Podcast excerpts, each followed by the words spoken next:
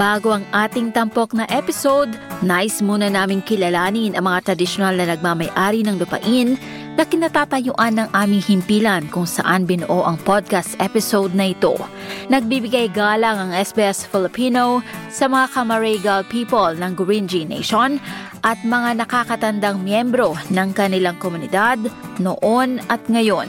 Kinikilala rin namin ang mga traditional owners mula sa lahat ng lupain ng mga Aboriginal and Torres Strait Islander kung saan naroroon ang aming mga tagapakinig.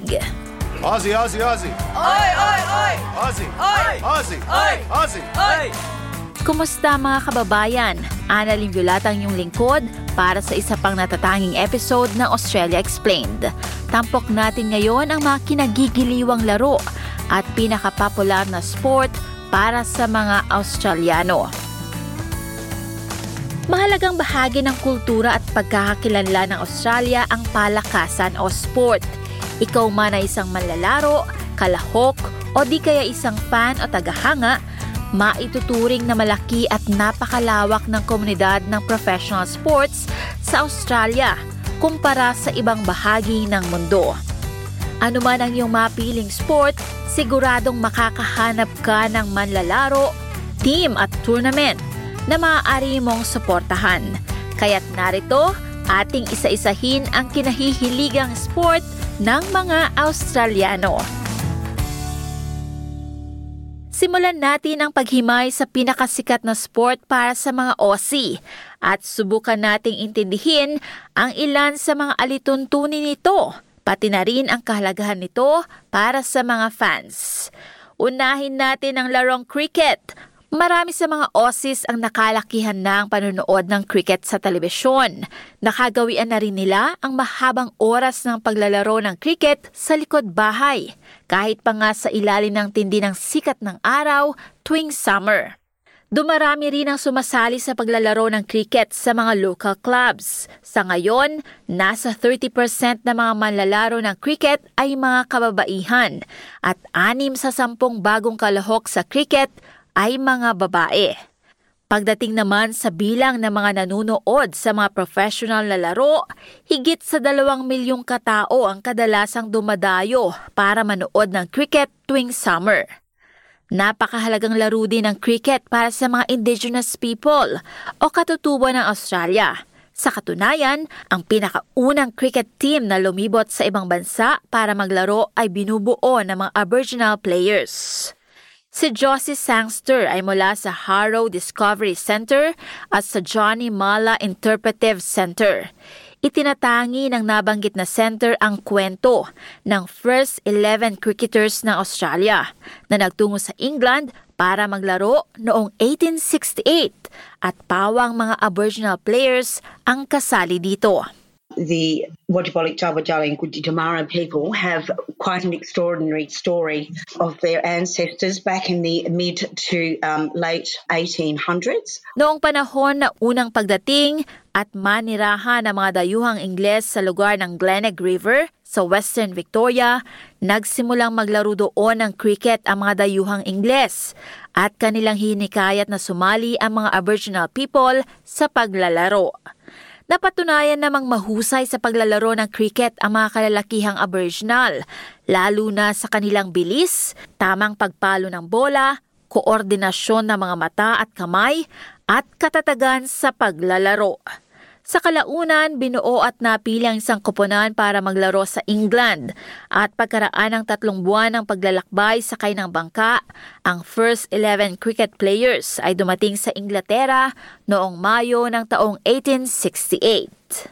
Apat na pitong match ng cricket ang kanilang sinalihan sa loob ng anim na buwan at nanalo sa labing apat na laro at tumabla sa labing siyam na games. Si Johnny Mala o Una Riemann ang team captain ng koponan at nakilala bilang isa sa pinakamahusay na manlalaro sa larangan ng sport ng Australia. The star of the Aboriginal team was undoubtedly Johnny Muller, and his figures reflect that. There was a fast bowler, the, the English fast bowler at the time was a William Tarrant, and he bowled to Johnny Muller in the nets at Lords.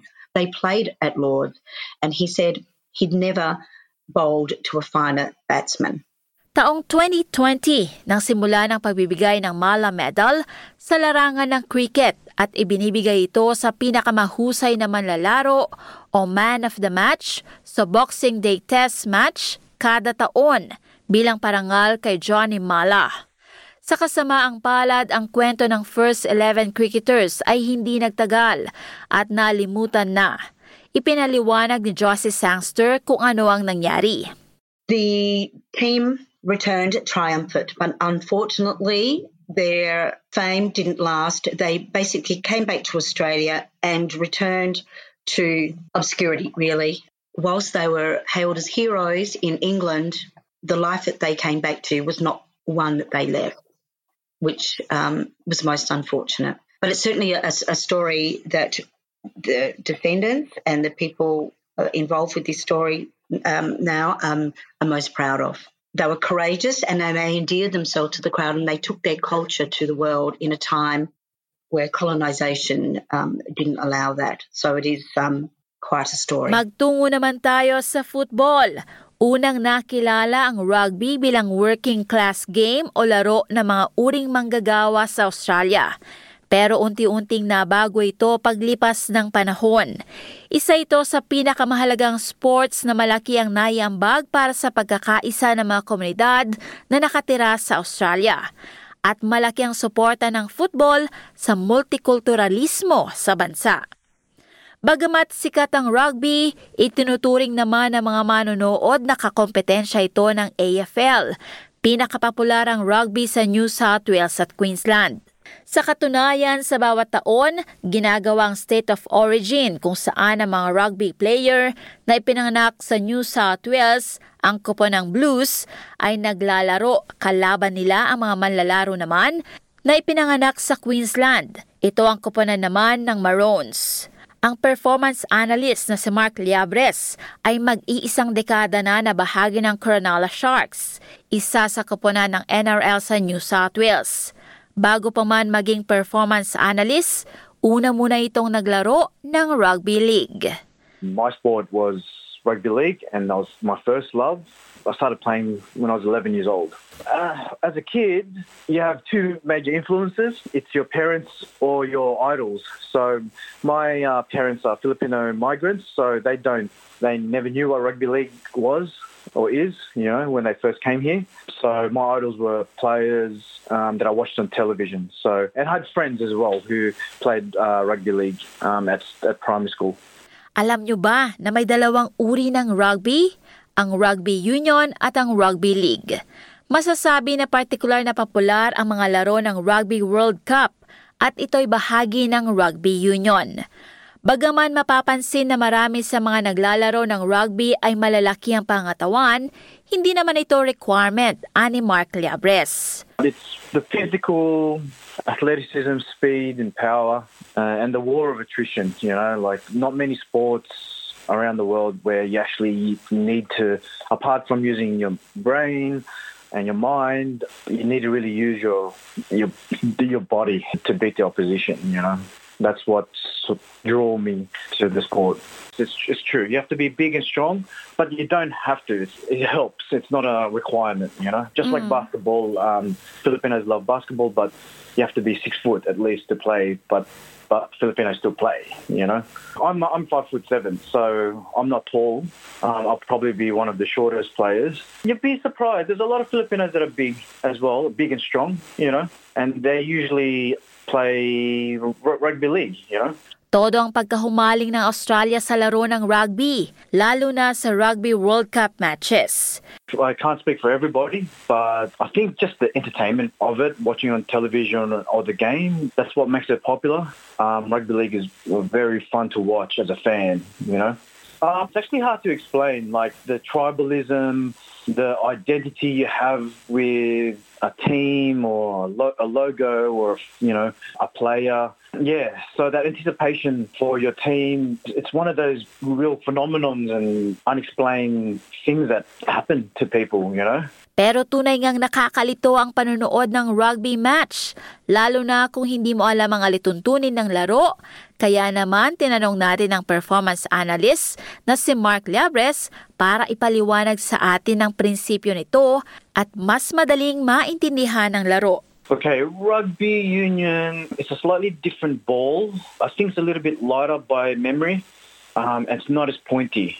Um, so, the, so uh, for the new listeners and the new the new people that come to Australia, the oval ball is the rugby ball. Rugby union is the original sport. It's a old English sport um, that started um, in I think the mid 1800s in England, and um, rugby league came from that. Um, historically, rugby union is was played by the rich and the wealthy in England, and it can only be played by the rich and the wealthy and the aristocrats. So all the poor, the servants, the working class created a sport uh, called rugby league with different rules, but so they can play it and enjoy it as well. But the main differences is, like I said before, the number of players on the field. So rugby union has 15, Rugby League has 13. Uh, rugby Union has unlimited tackles, which means if you're the team with the ball in possession, you can have as many opportunities as you can to get to the other end of the field and score your points or your try. In rugby league, you only have six tackles to score a try and there's less players. In terms of the nuances and the intricacies of the sport, um, rugby union has like a line out, a maul, and a ruck, which rugby league doesn't. And in terms of tackling, defence um, is similar, but rugby league you have to go back and concede 10 metres, where rugby union it's only one metre. Wow. So there is huge difference in terms of you have mentioned with the number of players and as well as the actual field. Yes. Yeah. Yeah. Yeah. Yes. Definitely. Um, they have different markings. They have the 22 metre line. We don't have 22. Everything goes up by 10, um, up and down the field. Their point system's different as well. Like to place kick or a goal, if you kick between the two posts, they're in the middle of the field at each end. Um, in rugby union, they're three points worth three points. In rugby league, they're only worth two points. Field goals, when you drop the kick, it's worth three points in rugby union, but it's only one point in rugby league. Isa pang klase ng football ay ang Australian Rules Football o ang AFL. Footy naman ang bansag dito ng mga Aussies. Ito ang pinaka-inaabangan at madalas sa panooring sport sa Victoria. Sikat din ito sa Tasmania, South Australia at Western Australia. Mahigit sa 6 na milyong katao ang nag-aabang at nanonood ng footy o AFL sa isang season. Ano nga ba ang pagkakaiba ng AFL sa rugby at soccer? Every sport is very different. Soccer or football in Europe is called in Europe is the round ball. You can only use your feet. Um, very fast, a lot of kicking, um, and you have to get into the net. Um, rugby league and rugby union, while they look the same in terms of the physical, um, how it's played, they're still completely different sports because of the rules and point system and the number of players on the field. And if, if you go if you even go to America, there's an American football where that's even completely more different. You know, pass the ball forward and you wear helmets and pads. Sa Australia, sport ang isa sa pangunahing pinag-uusapan sa halos anumang pagtitipon. Isang pagkakataon nito para lalong mapatibay ang pagkakaibigan o kaya ay magkaroon ng nakakatuwang kompetisyon sa pagitan ng mga magkakaibigan at magkakatrabaho.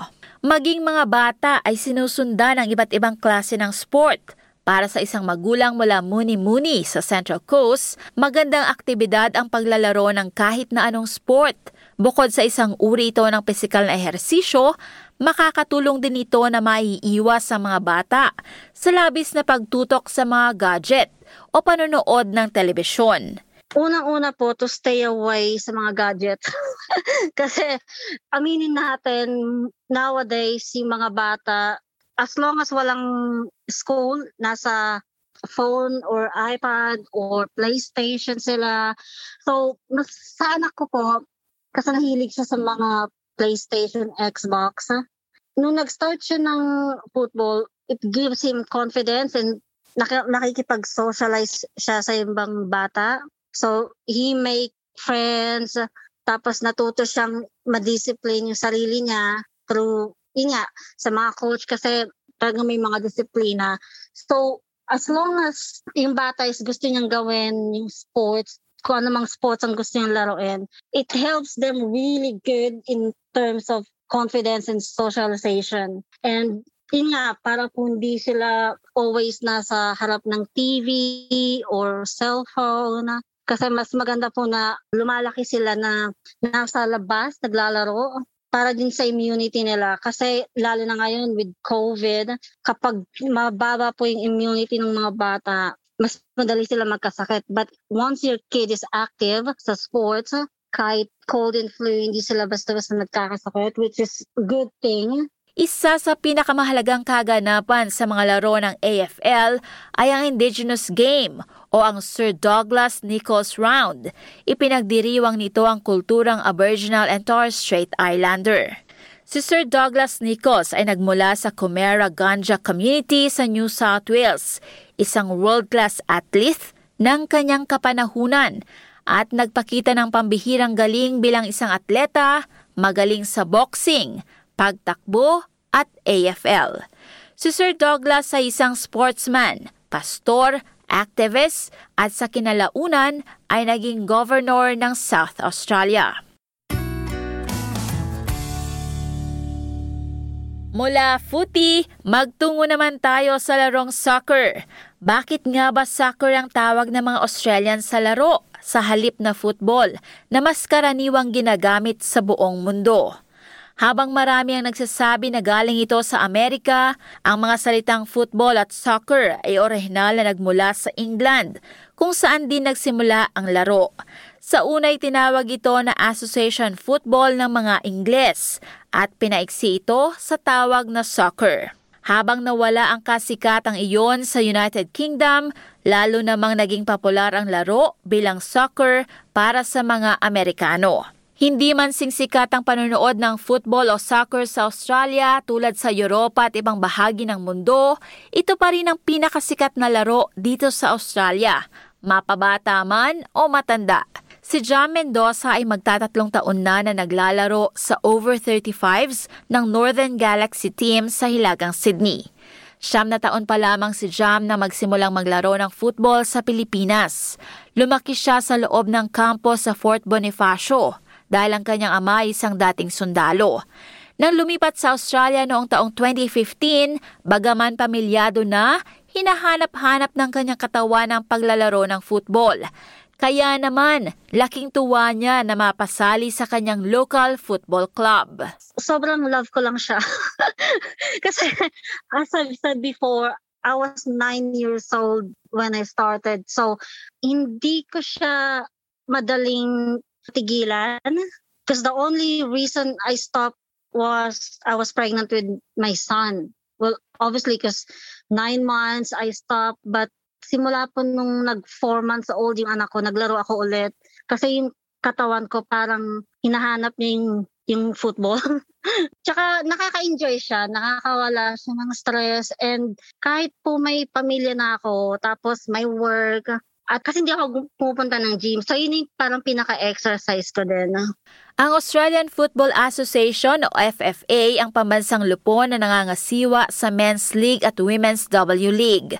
Socceroos para sa mga kalalakihan at Matildas para sa mga kababaihan ang mga national team ng Australia na naglaro sa World Cup at Asian Cup.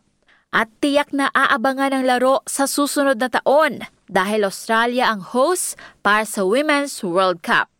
Bilang manlalaro at taga-suporta, aminado ang Northern Galaxy player na si Jam na hindi niya papalampasin ang susunod na World Cup at siguradong tututukan nito ang bawat laban. Super excited po. Um, nanonood ako lagi ng Asian Football Cup ng Pilipinas at saka ng Australia so sad Australia hindi sila nakapasok sa quarterfinals. Pero ang Pilipinas, for the first time, nakapasok po tayo quarterfinals. So excited. And for the first time po, nakapasok ang Pilipinas sa World Cup. So, super excited. And definitely po na manunod ako. like, on the field. At syempre, sino ba naman ang makakalimot sa larong tennis? Lalo na't Australia ang tuunang host sa isa sa apat na pinakasikat na tournament sa buong mundo. Taon-taon tuwing buwan ng Enero, buong abala ang Melbourne para sa Australian Open na nagsimula noong 1905. Ayon sa datos, isang milyong mga Australian na edad 15 pataas ang naglalaro ng tennis. Kaya naman, napakapopular nito para sa mas batang henerasyon. Nung dating ko dito, napansin ko, especially nung nasa University of Wollongong ako, may mga ilang tennis courts malapit sa sports center. Tapos napansin ko pa, iba-ibang suburb, meron silang parang mga ganyang mga park. So, yung council, sa iba-ibang suburb, may sinatap silang mga tennis courts for people to use. I guess depende sa council, but most likely, since nakita mo maluwagan Australia, afford nilang maglagay ng mga ganyang mga tennis court sa iba't ibang suburb. It's an all-around sport na kailangan tumakbo, kailangan meron kang parang dexterity, meron kang skill, and usually when I play tennis uh, as a doubles, kailangan mo rin marunong makipag-coordinate with somebody. So sometimes it can be a single sport, but it can also be a team sport. Dagdag ni Dexter Chung na malaki ang epekto ng pagiging host ng Australia sa isa sa pinakamalaking tournament ng tennis. One of the uh, Grand Slam tennis ay hino-host dito sa Australia. So malaking factor yan. Especially when it comes to summer, they consider summer as a summer of tennis. And nakikita mo naman like recently last week, over more than a million viewers nanood sa final. So yung ganyang event has a big impact on the majority of the population. Dahil nandito yung Grand Slam, naiingganyo yung mga tao maglaro. Kaya naman, ang IT professional mula Sydney ay ilang beses na ring dumayo sa Melbourne para mapanood ng live ang Australian Open iba kasi ang live. Iba talaga. Kasi sa TV, hindi mo mafe-feel yung full atmosphere like yung crowd. Pag sa live, talaga mafe-feel mo yung grunt, yung effort ng player. Walang commentator. So, so syempre, sa TV, narinig mo yung mga commenta- uh, commentator, may mga commercial, mga Pag once you're there, iba talaga yung atmosphere. You're, you're with the crowd. Doon mo talaga mafe-feel yung effort ng mga players. Si Dexter ay may tatlong dekada nang naglalaro ng tennis. High school pa lamang ito sa Pilipinas nang magsimulang makahiligan ng tennis. Kaya laking tuwa niya na sa Australia, kaliwat kanan ang mga tennis court. Kapag tinignan mo yung mga Australians, they love sports. You can see na buong Australia is just a sporting playground, you know. Hindi lang sa tennis, kahit na lumabas, gumising ka lang na maaga sa sa weekend may, may marinig ka ng mga grupo ng mga tao na nagsa-cycling na or makikita mo yung cricket field puno na ng mga tao. They're been taught to excel in in competition. Ako naman naniniwala po na they have a competitive nature in them. Na yes, they want to always push to the second level. Well, para sa akin, at least it's an all-around exercise for me I get to see also my friends once a week. And at least para sa mga kasama ko sa tennis, they all agree it's a good exercise for them. Hindi man kasing sikat ng tennis, marami din ang naglalaro ng golf. Mahigit 460,000 Australians ang kabilang sa golf club at mahigit isang milyon ang naglalaro ng golf sa Australia. Makikita ang nagagandahang golf courses sa iba't ibang estado ng Australia at ang pinakasikat na championships ay ang prestiyosong Australian Open Golf na ginaganap tuwing katapusan ng taon. Alamin naman natin kung bakit mahalaga at sikat sa mga Australiano ang thoroughbred horse racing. Sa katunayan, nahiligan na ng mga Australiano ang pagtaya at pagsali sa mga karera ng kabayo at iba pang sports competition. May tatlong klase ng thoroughbred horse races sa Australia.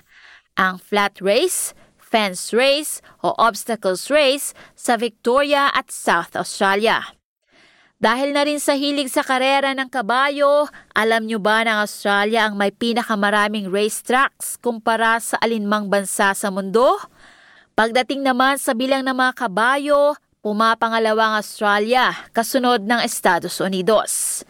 Melbourne Cup ang pinakamalaking karera sa buong taon at ito ang sporting event kung saan halos lahat sa Australia ay nakatutok. Sa 10 years ko sa Australia at sa pagtatrabaho ko, uh, sa tuwing uh, first Tuesday ng November, eh, huminto talaga kami sa pagtatrabaho dahil dyan sa main race ng Melbourne Cup. Saka dito rin ako natutong uh, tumaya ng uh, horse racing. Gamit ko yung uh, ano, sports bet kung tawagin. Hindi rin papahuli ang mga manonood ng karera dahil kasama sa inaabangan ng mga magagarabong mga damit at sambalilo o mga headdress ng mga ito. Nagpapatunay lamang na nakakatulong ang Australian sport para mapalakas ang samahan ng komunidad. Ano man ang pinagmulang kultura at interes sa buhay, pinagbubuklod ng mga laro at sports clubs ang mga fans sa buong Australia. Nagbibigay ng iisang pagkakakilanlan at pakiramdam na parte ka ng komunidad at samahan. Labis talaga ang pagkahilig ng mga Australians sa kanilang sport. Makikita ito sa kanilang voluntaryong dedikasyon sa paglalaro at pagiging masigasig sa pagsubaybay sa mga professional games. Salamat sa inyong pakikinig sa episode na ito ng Australia Explained na isinalaysay at binuo ng inyong lingkod, Annalyn Violata, sa tulong ng executive producer ng SBS Filipino na si Roda Masinag, kasama sina Max Gosford, Rachel Sibley at Kerry Lee Harding. Ang Australia Explained ay unang nilikha ni Maram Ismael para sa SBS Arabic 24. Para sa iba pang tampok na ulat mula sa SBS Filipino, bisitahin ang sbs.com.au slash Filipino.